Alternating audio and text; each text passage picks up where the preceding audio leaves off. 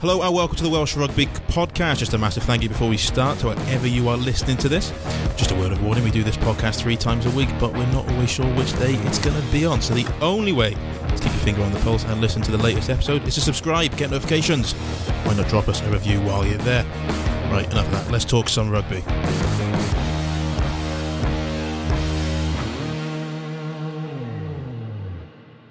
I'm Ben James. I'm joined by Andy Howell and Simon Thomas. It's a new year. It's a new decade. So happy New Year, gents. How are we doing? Happy New Year, Ben. I'm full of optimism. I'm not sure about Simon. I'm just hoping that Andy's resolution is to be much more positive and to be much more uh, positive in everything he does, including the podcast and in work. And uh, I hope everybody enjoys 2020. I, I can't believe I, well, I'm listening to you already, Ben. We're less than a minute in the new year and he's slagging me off. There's no more positive bloke around than me about regional rugby and Welsh rugby. What's the matter with you? It's going to be a long year, right? Um, we'll, we'll get into uh, 2020 a little bit later on, but let's start with um, the first rugby festivities of the year, and that's the the derbies, the last of the festive derbies this weekend. Um, they've been decent affairs so far. We got two more left on the table. Let's start with Friday night's game. Blues against the Scarlets at a, a sold out Arms Park. Well, there's about 200 tickets left as we speak. Um, it was a sellout uh, on the Boxing Day games, of the Dragons. I mean, it's a long time since you've had two full houses at the Arms Park for successive games. I hear that the tickets are going well for Dragons um, against the Ospreys on Saturday. So it's good because obviously we had the first round of uh, derbies on the 21st, and there were disappointing crowds. You know, I think five and a half for the uh, Rodney Parade, six and a half, something like that. So and I know it's different on Boxing Day, but that's why I think this weekend is particularly encouraging because you you know you've moved out of the the whole. I mean, people are still a lot of people are still off work, you know, but you have moved out of the real sort of holiday festive period, um, and you've got a good crowd coming up, and it just shows, you know, that. Uh, Blue Scarlets, probably the two. That's the pick. That's the pick of the regional derbies. Yeah, two form the, teams uh, in the minute. Period. Yeah, both strong sides, and aren't they as well? You've yeah. done the team news today. Tell what's tell the listeners what the team news is. Strong, uh, both uh, you know, almost uh, fully loaded. If you like, you know, anybody, everybody who's fit basically is playing. and be a huge battle. Um, Scarlets coming to uh, Cardiff looking for revenge after getting pummeled twice by the Blues last uh, season. Um, if they win this match and Munster lose at Ulster, Scarlets will go to, uh, likely to go top of the table. And if the Blues win a match, Scarlets don't get anything. Blues could overtake the Scarlets, could be up the third in the table. It's interesting. If you look at Conference B of the Guinness Pro 14, there's only six or seven points six between, points between the, the top, top six. six. you know. So, and the Blues, I think, are three or four behind the Scarlets. So it's a Four, it's a yeah. pivotal game in that group, you know, because um, there've been a few wobbles. Connacht have wobbled a little bit. Um, Edinburgh. Um, against Glasgow, you know those were tight games, and they're all it's all concertining in that in that section. Whereas if you look at Pool A, there's a bit more of a gap where you've got um, Leinster have moved ahead a little bit, and I think Ulster as well. Oh, Leinster got a massive. Yeah, so but conference pool B, you know, conference B, that that is really wide open. It gives an added significance to this game. From a Wales perspective, um, we're always always looking at that with the Six Nations around the corner. Some fascinating head-to-heads on Friday night at the Arms Park. Um, I'm particularly looking forward to seeing Ben Thomas against Hadleigh Parkes. You've got you know the man in possession of the Wales jersey, and then the young pretender who's coming through and offering something a bit different in terms of a, a more of a playmaking twelve with his decision making, his handling, and his running game. That that'd be really that's his biggest test yet, Ben. Probably see how he comes through Yeah. that, and the scrum half. Yeah, that's well. the duel I'm uh, looking forward to. You know, uh, Gaz Davies, uh, first choice scrum half under uh, Warren Gatland. Um, since Rhys Webb made himself unavailable, we can't miss the Webb later, by the way. And uh, Tomos Williams, war number nine against the Barbarians for Wales, both in form, both the spiky characters. I'm expecting fireworks from those two. It won't surprise me at all if those boys are not involved in some form of confrontation. Both great players and uh, uh, try threats as well. They've got X Factor, and I'm sure because uh, against the Barbarians, Tomos Williams showed his magic, and then Gareth Davies came off the bench and he said, "Whatever Tomos can do, I can do as well." And he showed his magic. I'm So- fascinated by the back row battle as well. I mean, if you look at it, you've got two teams there. With you know talk about Wales is you know, spoiled for choice in the back row. Both of these teams, in fact, you got Ollie Robinson's on the bench for the Blues says a lot. He's starting. Nick Williams is fit again, there to be watched by his mother for the first time in the in the in the, nor- in the northern hemisphere. So that's a that's a big occasion for him. He'll be very very pumped up. And alongside him, you've got Navidi. Great to see him back, and Will Boyde has probably been one of the signings of the season. And then the Scarlets, Josh Macleod was fantastic against the Ospreys, wasn't he, you know over the ball. Cassiem and Blade Thomson, Shingler. You're I not starting with Blade Thomson. He's on a bench. Uh, Yeah. Cassiem starting. Shingler's playing exceptionally well, and he's mounting a real case to be wear the Wales Six jersey in the Six Nations. Such an athlete and such a good line out forward, and you know he can play that tip-top passing game that Pivac is looking. Wayne Pivac is looking to for Wales to play in the future. if there is an area where that I would imagine Scarlet supporters would hope they'd be able to get on top, be the front five. Would you agree with that? Yeah, absolutely. That's, that's what I was going to come on to because you're talking there about all these sort of Wales battles in the back row and the back line, but if the Scarlets turn the screw, a lot of those battles might not even come to fruition because it, it might be settled for them, mightn't it? That's Yeah, absolutely. With This big, powerful second row they've got. Yeah. With, with, they're calling him Tex Tex Ratuva, who is an interesting character. He, Yeah, he's got- he likes the cards, He he walks. likes cards. He walks the wire. That boy, doesn't he? You know. But it's a long time really since I think you know I- the Scarlets have been looking for something like him, haven't Yeah. they? And Jake Ball is on top of his game as he was in the World great Cup run he had um, the other night. Yeah. you know, and their front uh, front row though their scrum has been uh, they will target the blue scrum I suspect although I was uh, uh, suggest the um, uh, Scarlets got Werner Kruger playing at tight end prop he's not the um, not the best scrummager in the world so that battle could be a bit more even than perhaps people would um, uh, you know would expect um, so it's going to be. I I think this is weather forecast pretty good. I think this is a game that could be like a forty points to thirty job with a lot of points. I'm particularly looking forward to, I hope so, uh, anyway. to the fact that the forecast is quite good. Hmm. We've seen a lot of wet weather rugby over the Welsh Derby so far, but you've got two teams here who, in the dry, like to play rugby on the artificial surface. This could be a a- you know a high scoring game. People like Ryan Conbeer, I can't wait to see him in action. You know, up against a back three of Adams Lane and and uh, Hallam Amos. You know, it's a good test for him. He's he's someone who can step you in a phone box. He's in that Shane Williams, Jason Robinson mould. You know, and I really enjoyed watching the way he played against the admittedly beleaguered Ospreys. And I think in the in the in the back line as well. Um, you know, Angus O'Brien. That's an interesting one for me because if you look at the the Scarlet situation, um, they obviously lost Patchell. Yep. Um, Dan Jones is in Dan Jones right? has taken a bang to the ribs over in the first game. Um, Ryan Lamb's there as well, but Angus O'Brien he stepped Yeah, up, hasn't what- he? what- really stepped What up. What was interesting with uh, Angus was he played really well against Bayonne in um, Europe, yeah, and then but they decided against the Dragons to go with um, Dan Jones. Didn't last long, and they had Lamb on the bench. I think they uh, think uh, realise now that was a mistake because Lamb came on in that game and uh, wasn't great, and uh, so they give Angus O'Brien another chance against the Ospreys, and he was superb. he's a good He- creator. You know, he, he he is. Is him and both his brothers, by the way, are excellent uh, creators. Of course, I suppose so. was he was released from the Dragons by Bernard Jackman. Yeah. and uh, he is. If you, if Angus O'Brien with the ball is a really talented player. He's got a passing Yeah. game. He can run, and that cross and that uh, uh, kick pass game is excellent. I suppose the one thing that we haven't seen from him yet in a Scarlet jersey is how he deals with close matches and, and closing out matches. Because he's been man of the match against Bayonne and Ospreys Yeah, when they won when they were both forty odd points, and he had the space to sort of you know kick kick to the corners and kick to the wings and find space. If this game is is a bit tight, it'll be interesting to see how he, how he fares with that. Well, you've got two outside Yeah. halves whose first thought is essentially to keep the ball in the hand. Yeah. You know, with him and Jarrod Evans. Um, Uh, and I of lo- course, the other thing with Angus, he is coming back from a real serious knee injury. Well, so we got you know he deserves some credit. I just think you look at it overall, you've got probably, you might say the Blues slightly edge it in the back division because there are a couple of absentees in the Scarlets there. But, but you would say in the back row, you know, cancels each other out. So we we come back to that front fives. I mean, the Blues, you know, uh, it's been an issue with them for a couple of years, two or three years now. The second row, Josh Turnbull continues to do a huge job for them there. You know, in in, in the row and.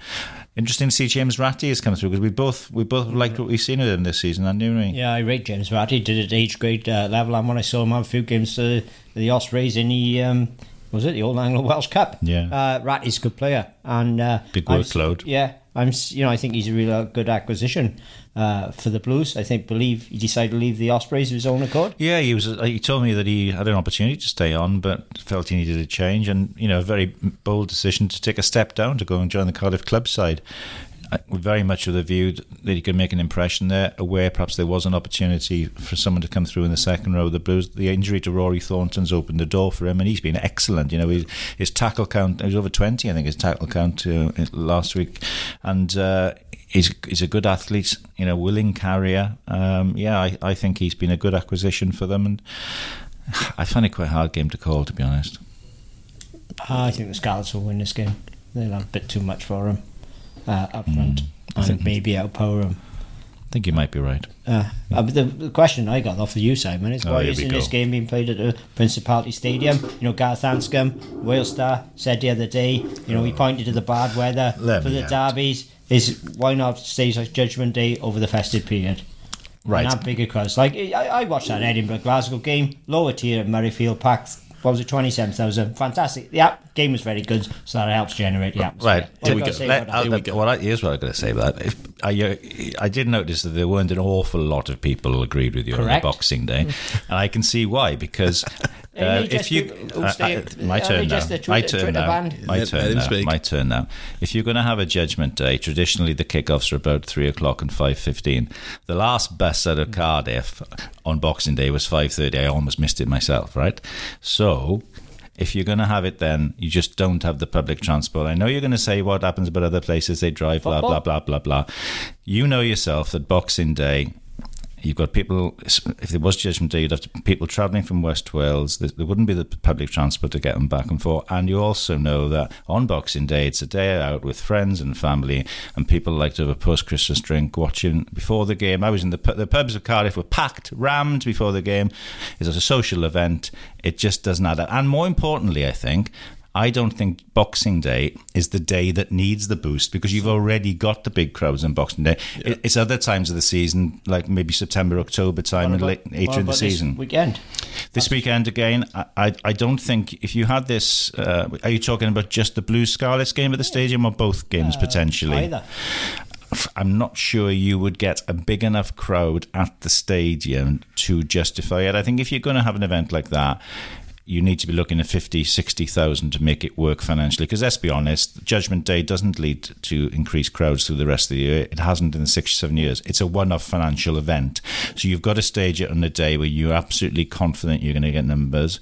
Yeah, if they decided this Saturday, for example, um, January 4th, to have both games at the stadium and they marketed from the start of the season, I wouldn't have a huge issue with The, that. the Blues, mind, have got every right to stage one game a season at the Principality Stadium anyway, and it's terms Yeah. of their agreement with the But WRU, and what- which they have done successfully in the past, I what, might add. what you have to understand as well is that Judgment Day is not very popular with the week in, week out season not- tickets I'm to the regions. I'm not saying it should be Judgment Day, just maybe this is a one off event.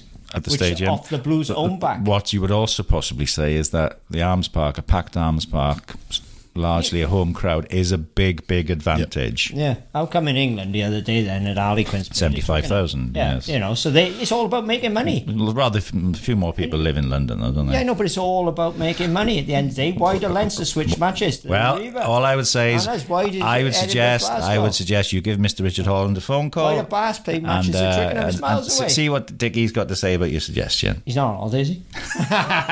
Sorry, Richard. Likes, his an gear, inter- likes his gear. It's an interesting idea. Uh, I've taken it on board and filed it. Move on. Huh? So, Oh, so negative again. All I see, Ben, he is that's negative because he's not interested in making money, and he's always pleading about other regions are cash strapped. And there's a chance to make money, and you turn it down. That's the first of them for 2020. Let's move on to the second derby then. That's uh, the Osprey, uh, the Dragons hosting the Ospreys at Rodney Parade, looking for, in their own words, a fifth consecutive uh, home derby win. One of them was a pre-season friendly against the Scarlets. I'd like to add, but um, still, last time the Ospreys were there was this time last year, and, and they did a number on them then. Well, the interesting thing, I was down at the Dragons press conference on Monday, um, speaking to um, Sam Davies and Dean Ryan in particular about this game. And what was interesting was the whole debate about, well, how do we deal with the fact we're no favourites? Because that's a rare thing for the Dragons in, in any game over the last decade, really, but certainly in, in Welsh derbies. And they are. I think most people looking at this season, uh, Ospreys I think have only won one out of thirteen games in all competitions. Dragons have won six, which by their standards is a good, uh, maybe even seven or six. I think it is. Yeah, um, but they they're in a much better position than the, the Ospreys. They've got confidence. There was a real buzz, but he, like as Dean Ryan and Sam Davies were saying, this is something new. They, they've got to deal with how the expectation that is suddenly upon them. You know that they people were expecting them to win, but I must admit.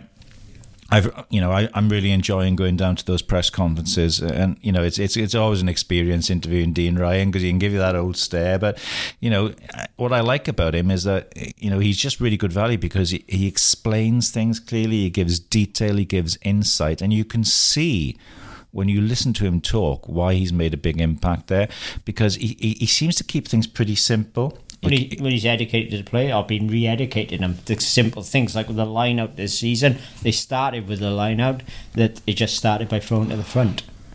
And it was just their basic thing was just to win the ball. You know when you get the opposition 22 teams like to throw long because it's better for your backs but they didn't do that initially. Now he's added all things like that to their game. He kept it so simple to start off.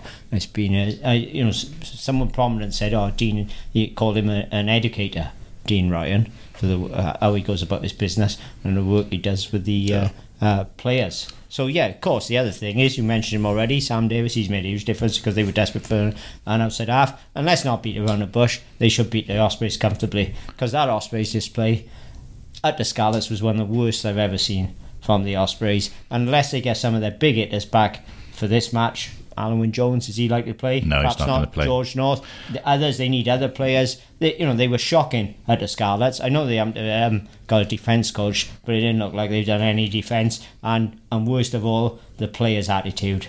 A lot of it, as Justin Tipuric said afterwards, he didn't mince his words. He said they let the jersey down, didn't play with pride, and that was absolutely uh, apparent because some of those boys, you know, I don't think they, they knew what they were doing or wanted to know. Yeah, my understanding is Alun Jones is a week or maybe two weeks still away. Should be okay in terms of back before the Six Nations.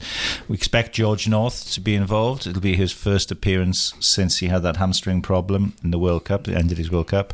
Um, Should- Ospreys should- are in should. they're, in they're in a difficult position. Mm, should George North play centre in this match because Wales' is problem position, looking at the Six Nations because of injuries, is outside centre. Um, it did seem, didn't it, that when you looked at the Barbarians game, that it was Josh Adams who was the one they were maybe seeing as somebody who could switch to the, to the centre role. So we'll find out. It'd be interesting because they are short in the centre. They've had injuries to Kieran Williams.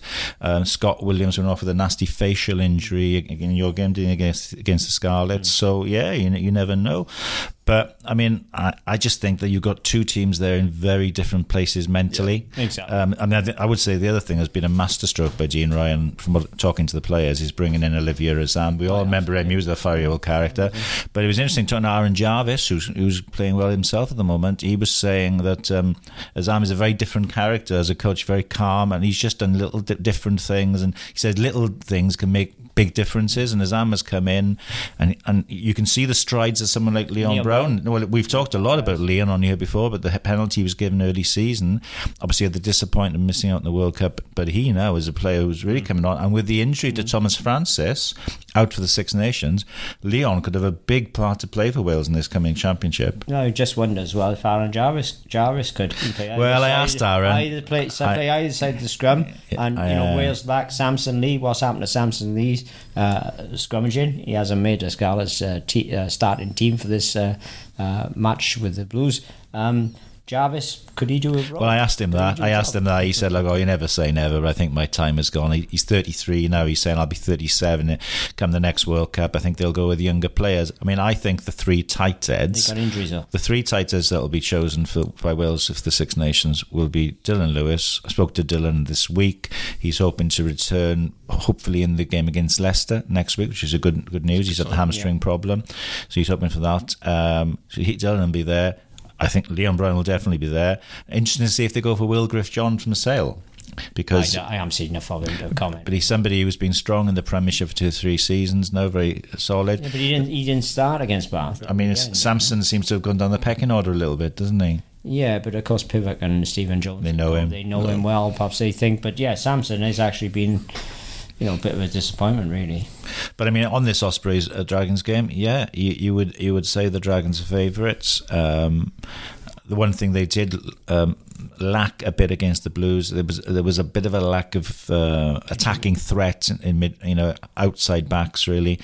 Um, but but their set piece was very strong. Their scrum, they go on top of the, of the Blues in the scrum, and they've got a very well organised line out drive try. So you know the Ospreys' strength over the years has tended to be a very strong Yeah, pack. yeah. But I, I think the Dragons will hold their own. Yeah. Just a question of whether they can create a bit more behind. Yeah, but the Ospreys, their confidence is shot. Yes. They've won once this season, and they um won since I think it's about September the tenth.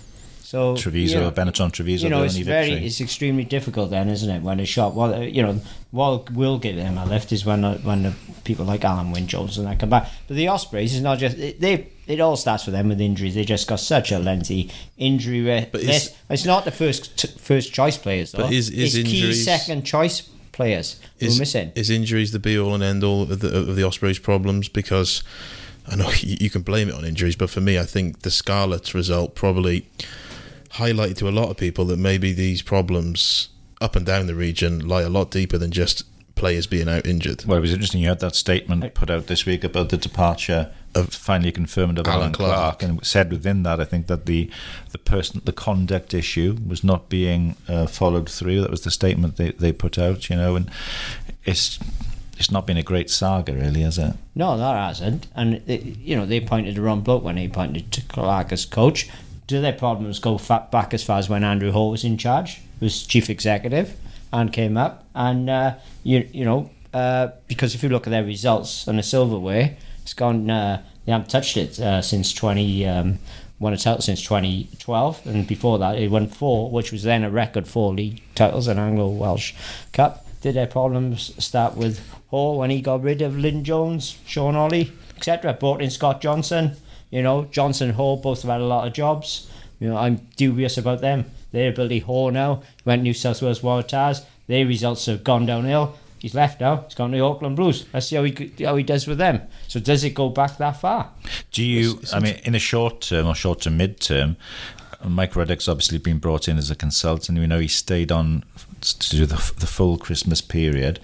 Do you think Mike is going to be there on a longer term Well, well, I wrote a piece the capacity? other day. If he, uh, if he uh, basically, if he wants a job, he would, there would be a newly created post of performance director for Ruddock with a head coach working under him. So he'd be like the overseer for the rugby side of the And would, is, is Carl Hogg likely to be that head coach? do you think? I don't know. I don't know. But of course, they already need a backs coach for next season because Matt Sherratt's uh, uh, leaving. Hogg has obviously got a contract, so I don't know. I don't know. What This has been a problem for a while, though. That they've, they, they've Mm. needed certain coaches that they haven't had. Like at the end of the day, Allen Clarke was a forwards coach who probably would have been better served staying as a forward coach, but they gave him the head coach job, got another forwards coach in, let two defence coaches go, never replaced a defence coach, and had him working with an attack coach who probably didn't suit his attack philosophy. I mean, let's be honest. They can effectively write off this season now. They, they're not going to qualify in Europe. They- No.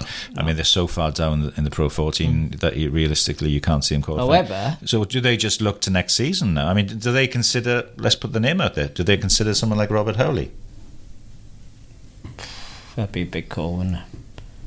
Well, they could consider him. Hugely Obviously, experienced yeah. coach. He'll be available for next season. Will he won't be available though? What- and what- they'd what- be keeping his job open for him because they've appointed a caretaker coach. So I suspect they're Do, keeping do it things for need him. to change even higher up for, for there to be substantial change out the Ospreys? Were you, were you aiming at there, Andrew Millward? I take it, is it? Potentially. Yeah.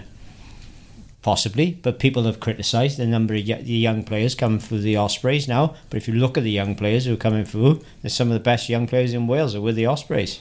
People like Dewi, like people like uh, Harri Morgan, Teenan Thomas Wheeler, Will Jones. So I don't think that's a problem. Their problem on the field has been the fact they've been almost picking a third choice team this season. Be like Liverpool Football Club picking their third choice team. They wouldn't win. They wouldn't be very high up in the English Premiership if they had to pick that side. I mean, obviously, there's been criticism levelled at, at Millward. Um, we, we wait to sort of see what, how Rob Davies views the future. A huge amount depends on him. Um, but it, I, I suppose you, you can say on the more positive side they they do seem to be sort of making the attempt to sort of get things in place for next season. The signing of Rhys Webb, Andy mentioned him earlier, who's uh, been released um, by Toulon. They've agreed to his request to, to go home a year early because of his family issues. That's a big statement signing in terms of you know the fact that he's willing to go there, given all the issues, and that they brought him in. Yeah, but nobody else in Wales wanted him. Is that our understanding? There we are. True or false? Keep it light. Uh, well, No, I know. I- you I- know I what I'm don't- saying because they look at his age profile and what have you. If he comes back and plays for Wales, how much often? How much is the region actually going to get? I mean, I don't know. If, I don't know if you but can. Go, I don't. signing. I don't know if you can go so far as to say nobody else in Wales wants him because I don't know that. Depend but on I price. mean, doesn't it, needed, needed him is probably the better Yeah, word. Yeah, isn't yeah. I mean, I think that uh, that's a good signing for them at a time when they were facing a difficult period. You know, the word is hopefully that you Justin Tipuric might stay. That'd be a you know a big big plus for them if he could. But they have to get the coaching situation sorted, Yeah. and they need they need to they, they need to let people know because it's difficult to sort of encourage other people to come there if you haven't. If, well, who's going to be my coach? And if you can't answer Yeah, them, well, it's a perfect time, isn't it, for Mike Ruddock? Ospreys at the lowest of the lows, and you know it's nothing better for Ruddock. Same as with Gatland with Wales in uh, after 207 World Cup. Ruddock when he started at Swansea, they were at the lowest of the lows, and there's only one way to go, and that's upward. And when you look at the squad already, or the potential first team of the Ospreys, it's a really good team, as good as anything in uh, Wales. So uh, it wouldn't surprise me at all if Ruddock, you know, Ruddock, uh, uh, assuming he wants to uh, move back permanently to Wales, he should, uh, he'll really fancy this job of uh, transforming the Ospreys. But the Ospreys do need results this season. There's no point, they can't write the season off because if they don't get results, they're not going to sell season tickets for next season. I mean, And th- money that- is vital. that- That's the mid to longer term. The immediate term is this game. Um, what do you think this um, Bonus point win to the Dragons. Yeah, you wouldn't have heard that many times in the past, would you, with the Welsh Well. Derby? I think the Dragons should win it. And I think, given their set piece strength recently and the way in which Rhodri Williams uh, and Sam, I mean, the question is, can they can they roll this, the top players out again for one more time? They've had an extra day, and they. They've had plenty of time. Come on. it's not that they're not playing three times a week, are they? Come on. The only thing that could hold, the only thing that could hold them back in this is what you said earlier was about their, their creativity out wider, uh, and you know of scoring Yeah, tries. And they've got. I mean, in Ashton Hewitt and Jared Rosser there, you know, they've got two wings with a bit of gas there. You you just like to see them given the opportunity. It's it, it kind of stuttered in midfield last week against the Blues, but it was bad weather. Let's see. Hopefully, a bit drier this weekend. Um, So, yeah. Yeah, and I, I think yeah, uh, Dragons should win. and should win reasonably comfortably. There we go. You two have agreed on two predictions. What a what a start to the new year. I'm Sam Warburton, and you're listening to the Welsh Rugby Podcast.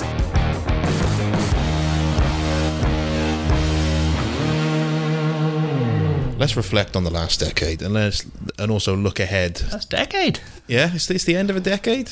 Decade's done. What was that decade called, by the way? The teens. I don't know. Um, we're, in, we're in the twenties now. It's, it's swinging twenties. In twenties.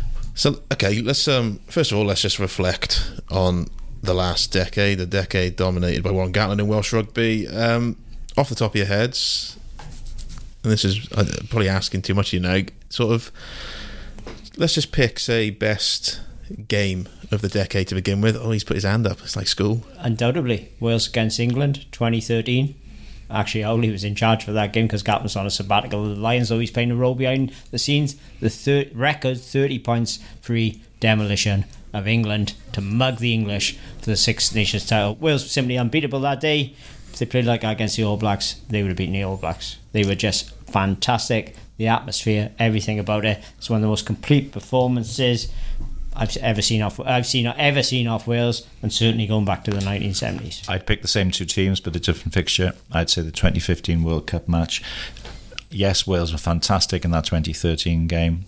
Cuthbert, two great tries. Tipuric and Warburton flying around the park like madmen was great to see. All came from the front five, though. But but yeah, yeah, Adam Jones had a huge game getting. But I go for 2015 because of the circumstance.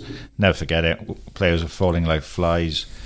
You know, dying. You know, left, right, and centre. You were seeing backs disappearing off the field. You ended up with Lloyd Williams on the wing, and somehow they just refused to give in.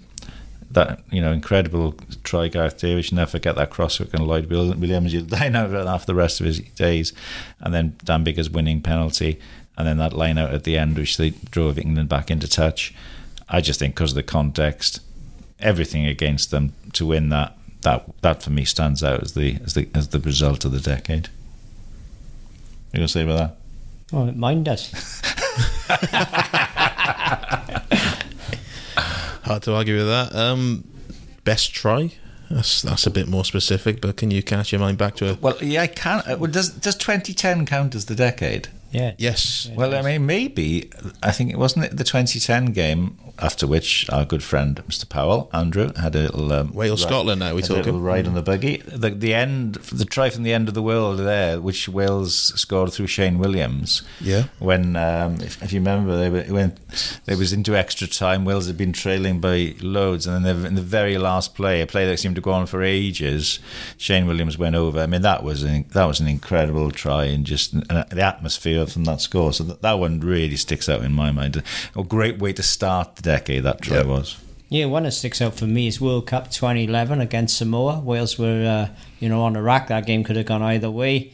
Halfpenny had uh, moved to fullback. They all come on at fullback. He come at on, half-time. at, come on at fullback. Yeah. for hook. Yeah, and um, he um, fielded a ball or in just outside his 22, something like that. Ducked under the tackle and all. Set off. People say he can't counter counter attack. He certainly could. Then set off, linked with Shane Williams, and I think it was Shane uh, ended up uh, uh, scoring a try that arguably kept Wales in the World Cup, and he went on to semi-finals. I'd go with one other one more recently as well, which was Cory Hill's try against England Yeah, it was a good um, this year. Over 20 phases, and I can't remember exactly how many it was.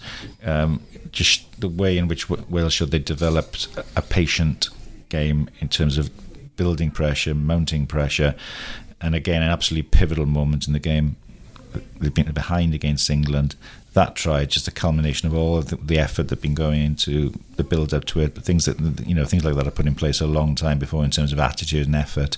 That was a great try. That was it. Also, Oh, he's got another one. Got another one now. I'm thinking. You know, it takes a while for me to think. Uh, the Sean O'Brien try in the opening test for the Lions in New Zealand, That's the which Liam. Williams started started by out. Liam. Yeah, Yeah. best best try I've seen in person. That That was a fantastic try. You know, really Can't argue with that. it alight.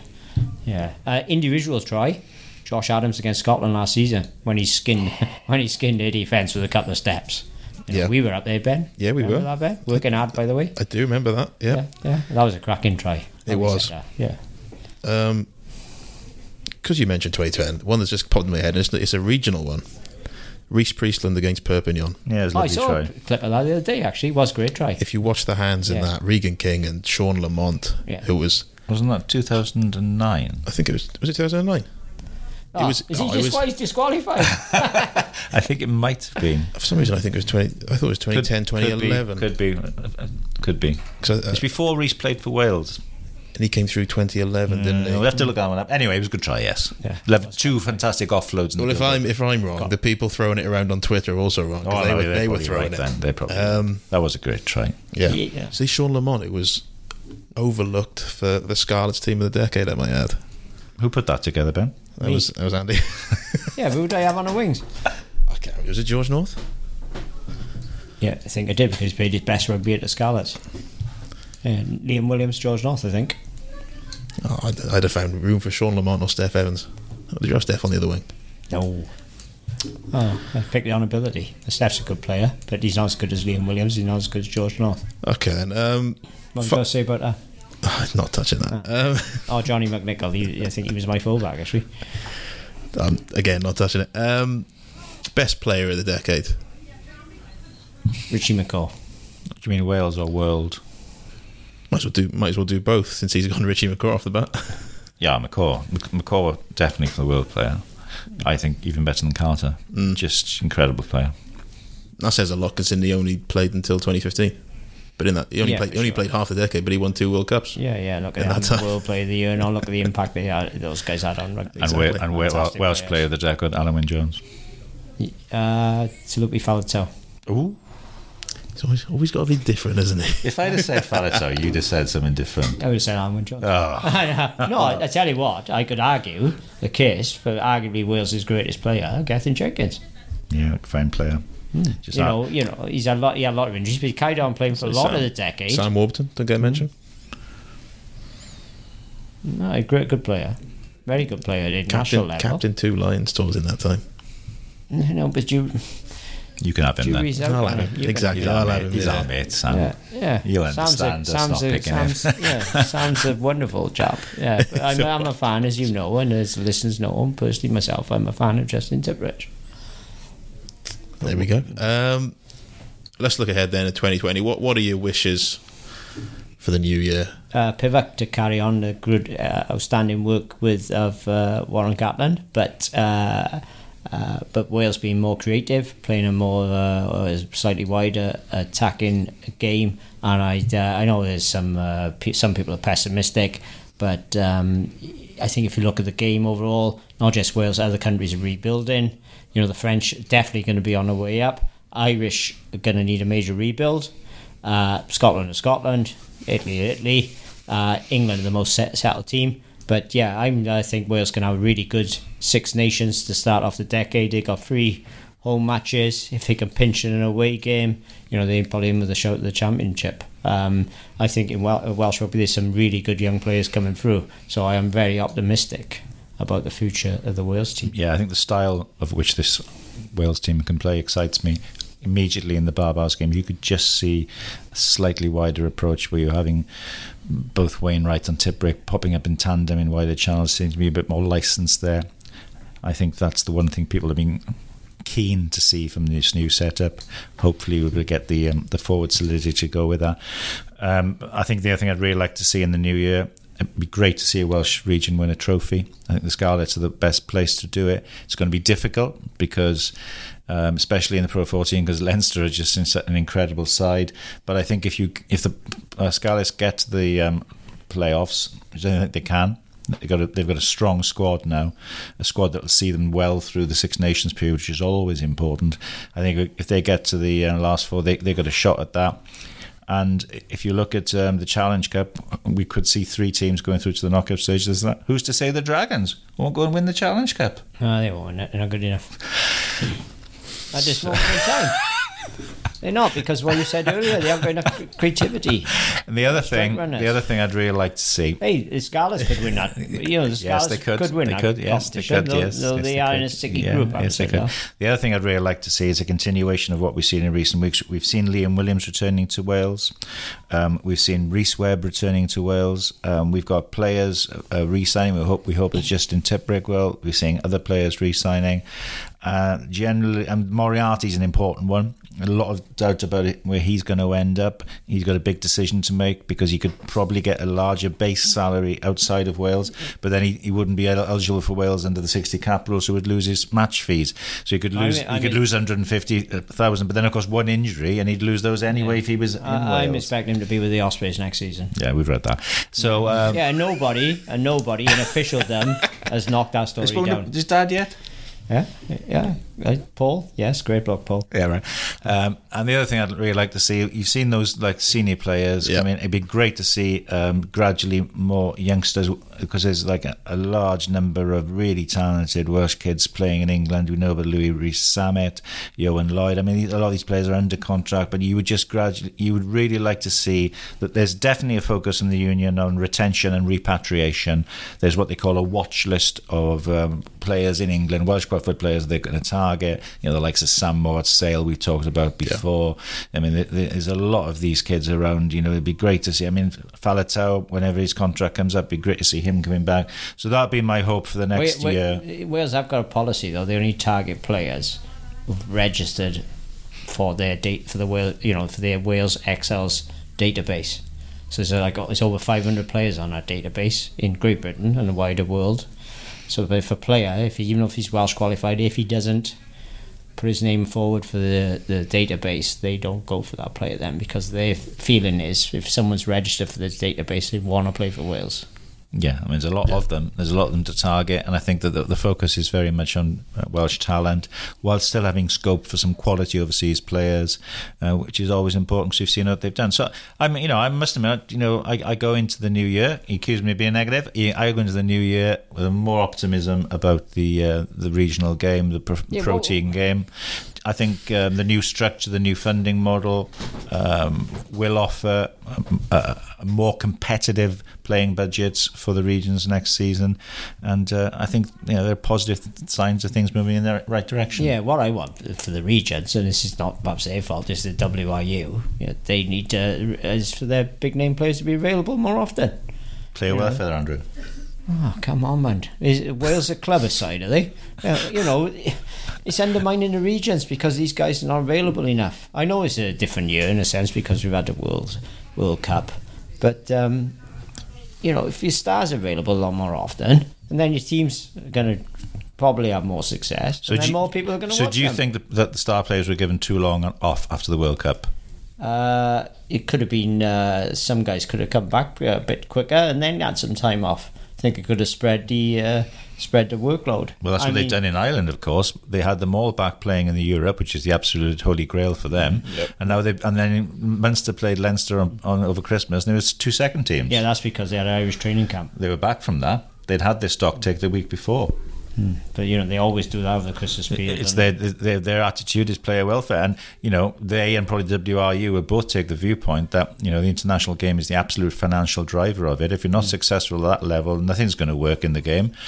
And they will probably argue that come the Six Nations, Ireland and Wales will benefit from it, whereas perhaps the English players have played more. You might see a falling away from them. We'll we'll find out in a few weeks. Indeed. Um, one final question: Who's the name that we should look out for in 2020? Charles Rees Zammit because I- Louis Rees Zammit. Louis. Why have I got Lewis. Charles on a brain? Lu- it's Lewis. Lewis. Lewis. Be right Rees there, Zammit. Everyone, everyone look out for Charles Rees. Zammit. Charles Rees Zammit. Louis- Has he got a brother? I, do you know what? I think one of the Rees early Wales, I don't think he was captain, or that was called Charles Rees. Anyway, Lewis. yes, Lewis Rees Zammit. The, despite not being able to get his name right, I've been beating his drum for such a long time now. I'm expecting him to make his debut for Wales in the Six Nations against Italy. I think he's that good a player. I think the two best Welsh wingers at the moment are him and Josh Adams. And I'll point out that Rees Zammit, if he does make his debut on February the first, he will actually be older than George North was when George made his uh, made his uh, debut. Uh, Rees Zammit will actually be 19 the following day. What a birthday present that would be! Fantastic player, big, fast, physical, great footwork, and he's also a good defender. Knows exactly what he's doing. For me, Tomos Williams. I just think he's at a point now. He's come back from that World Cup, played second fiddle, but every time he did so, he made impacts and cameos. He was given the first chance against the Barbars and the Pivac, and he is at the moment a player doing some magical things. And you could see him becoming one of the real stars of this Six Nations. Yeah, I'd agree with that. Yeah, I think he'd be the lion. I think he'd be the Lions scrum half in uh, South Africa in uh, what was it 2021. I suppose if he needed any more incentive, you- you'll see Rhys Webb on the horizon. And then Gareth Davies this weekend. Yeah, but Rhys Webb is you know he's 31.